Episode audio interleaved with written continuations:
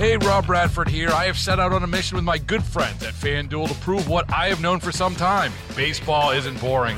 Now I have a daily podcast to prove it with some of the most notable people in the baseball world screaming baseball isn't boring from the mountaintops or at least agreeing to come on our show. Players, managers, GMs, and yes, even the commissioner of baseball, Rob Manfred. It has been a constant wave of baseball's most powerful voices. So join the revolution, subscribe, and soak in Baseball Isn't Boring. Listen on your Odyssey app or wherever you get your podcast. You'll be glad you did. Hi, everyone. Welcome into another episode of Ask the Expert North Texas podcast. I'm Kristen Diaz. I'm David Rankin. There's been a lot of criticism about the communication or lack thereof with the shooting in Uvalde a week and a half ago.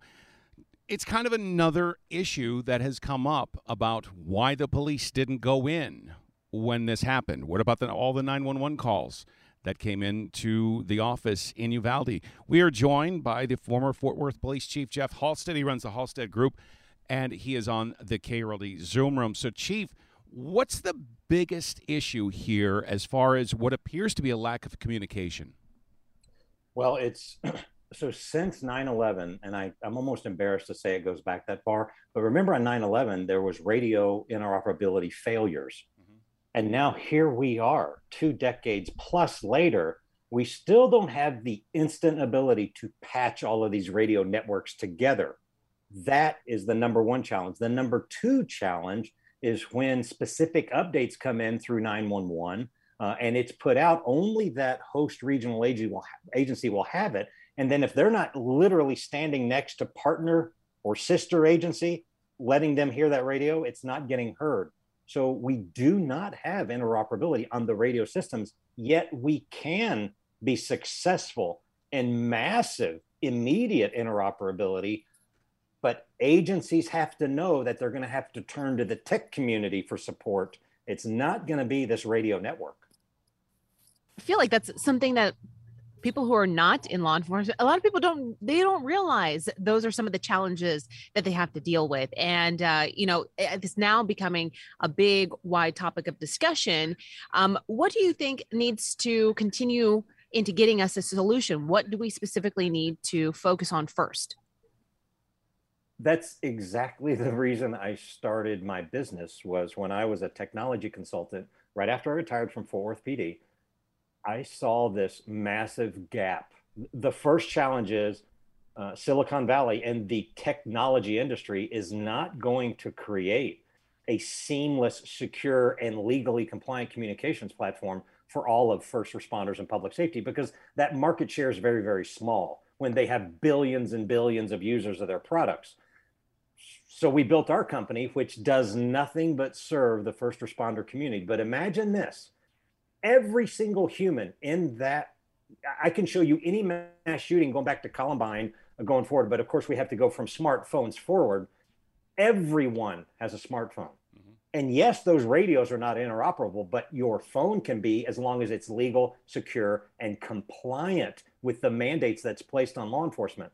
That's what we built. And it's, I told, I, in fact, I had a call this morning with the president of a school district association in Texas, and I told them, I'll give it to any agency because you can now connect with every school administrator every principal every teacher. You can now you can connect with hospitals. It's legal. It's your data. You own it. You control it. And it's a quarter of a second for intelligence updates. So why the brick wall? Why hasn't this happened? It's because the law enforcement culture and i have testified on this till i'm blue in the face the law enforcement culture cannot stand change and they hate for things to stay the same they fight themselves on this issue. The agencies we have brought in, and now you know our company Evertel is in 23 states. They're not going back to using other products because they're illegal. You know, apps like Signal and WhatsApp and GroupMe, it's illegal for law enforcement to use those because the public, the media, the attorneys cannot get those conversations, those decisions, and those chats which is absolutely critical when you have a mass shooting like this. On our product, it's 100% accessible because we are 100% compliant.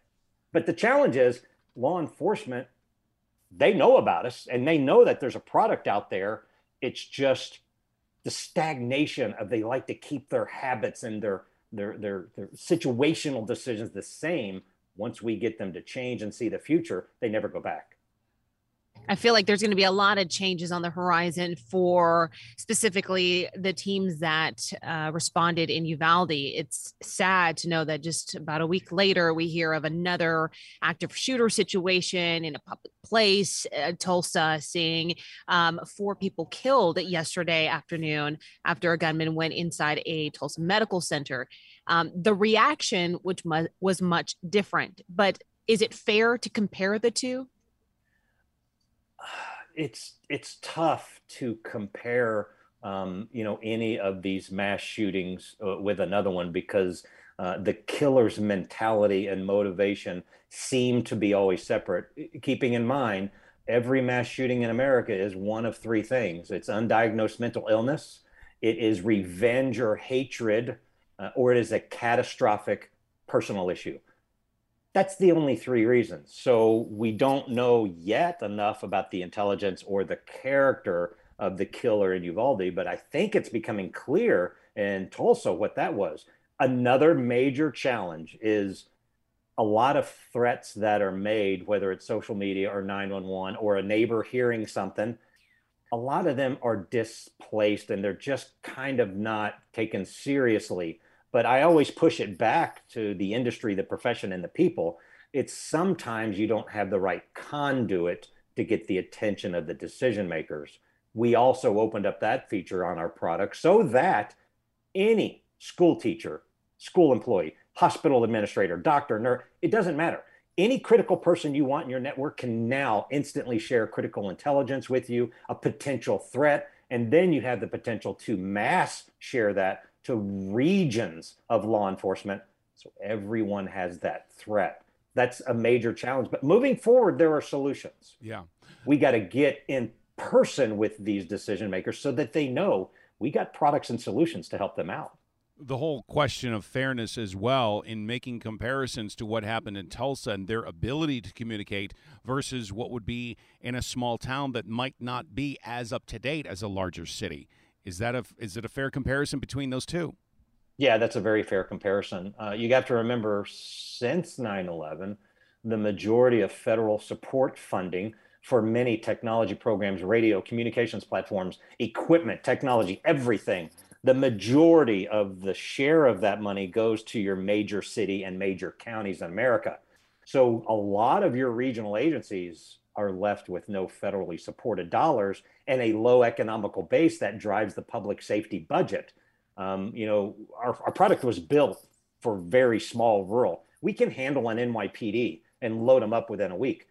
But really, it's these small rural agencies that instantly now they're collaborating to any and as many other agencies as they want. And they love it because they can't get the grab of those federal dollars. So you're right that comparison is not a fair comparison because these regional small town and rural areas can't get that lion's share of federal support money which launches a lot of these aggressive technology and equipment programs.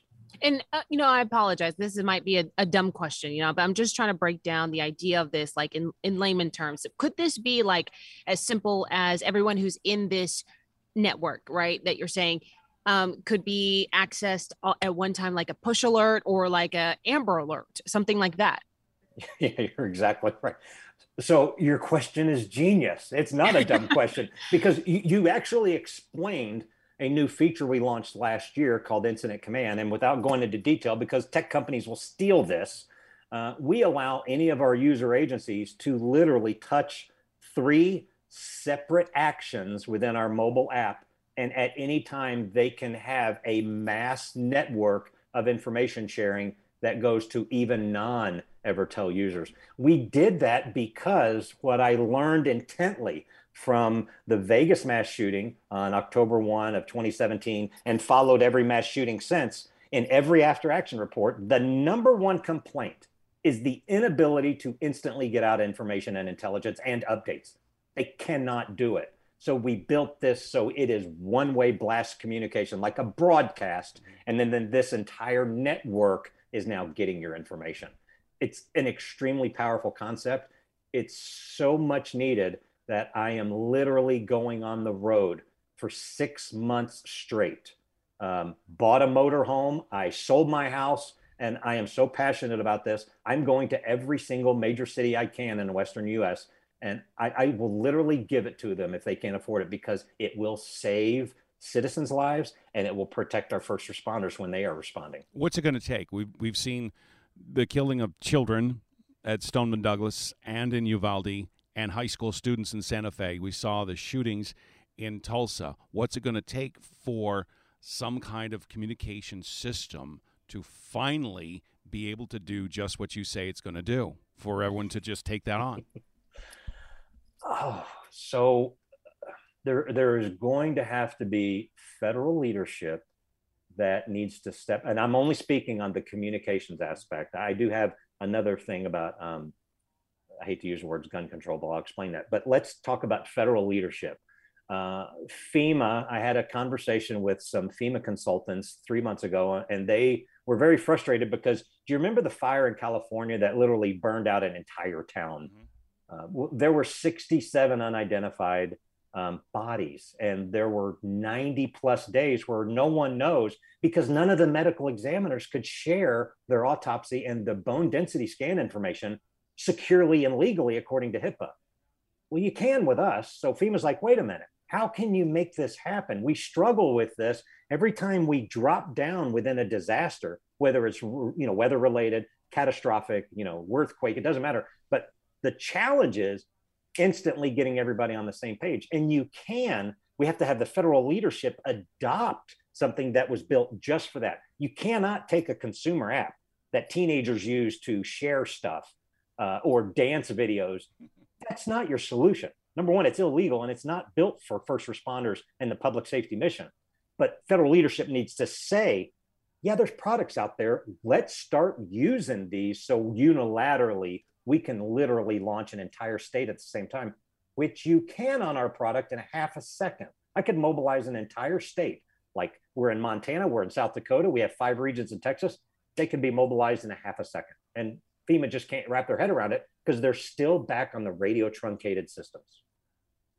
Today, we had a press conference um, out of Uvalde uh, a Texas senator finally getting a report from law enforcement on how the timeline was uh, and, and the communication of who of who know knew what when. Um, what was some of your? Did, were you able to watch that uh, press conference? Did you have some reaction you'd like to share about it? Well, I did not see the most latest one, but I have followed the majority of them up until late last night. What how what was specific on this one? Um, I, I have serious serious concerns, not on some of the leadership decisions on the inability to have facts relayed in a timely manner because the first two days the narrative of the story changed 180 degrees and that was embarrassing as a profession. According to the report this it said that state senator roland gutierrez says the commander at, at in charge at the scene did not get informed of the 911 calls from inside the school and he called it a system failure because the state told him that the school district police chief on the scene at the time is kept in the dark about those. You absolutely just described what is a worst case scenario for anyone in a leadership position, especially within law enforcement, when they face a crisis like this, is, is because in their day to day operations, they do not collaborate, share information as a region. And I always remind people, and I train on this when you have a crisis, you automatically go to what you do every single day of the week. And here, that was an ineffective and the inability for leadership to instantly share information, facts, and intelligence. And then when you have the leadership speaking, they're going off of what just a single silo of these information types and sources told them. And it becomes very dysfunctional because what they seen or heard was absolutely different than what the facts of the incident were. So, what you absolutely described, yes, happens in every rural area right now because they are not used in the day to day systems of collaborating as a whole. That has to change without a doubt. No, absolutely. You talk about you do training. Eh, how will you use uh, the miscommunication that's happened this past week uh, in your future training? You know, I I always remind everybody my first minute is we cannot Monday morning quarterback this profession. We can learn from a critical issue, an error, and a misstep. Uh, but until you face the level of trauma and tragedy, um, like when Aurora had theirs, extremely successful, the way they handled the theater shooting, uh, and a lot of applause. Then Chief Dan Oates, who moved on to other careers, and is actually now back in Aurora, and I'm meeting with him next month. Um, you have to get them to open up their mind that we as a profession do not have all the answers because you don't. Let's try to adopt what is currently a best practice in a wave of technology that our world has never seen. And let's start pulling the advancements in the communication speed and information sharing that is secure and, and safe and legal. Let's adopt them so that we can day to day collaborate and share as a region. So when crisis hits, our day to day operations are safe, legal, and instant. Jeff Halstead is the CEO of the Halstead Group, former police chief in the city of Fort Worth. Thank you so much for taking the time you guys, uh, a pleasure to talk to you. Prayers continue to these victims. Um, mm-hmm. it is a painful thing to watch, but there are solutions. I'm so passionate we're going to get them done. Hey, Rob Bradford here. I have set out on a mission with my good friends at FanDuel to prove what I have known for some time baseball isn't boring. Now I have a daily podcast to prove it with some of the most notable people in the baseball world, screaming baseball isn't boring from the mountaintops or at least agreeing to come on our show. Players, managers, GMs, and yes, even the commissioner of baseball, Rob Manfred. It has been a constant wave of baseball's most powerful voices. So join the revolution, subscribe, and soak in Baseball Isn't Boring. Listen on your Odyssey app or wherever you get your podcasts. You'll be glad you did.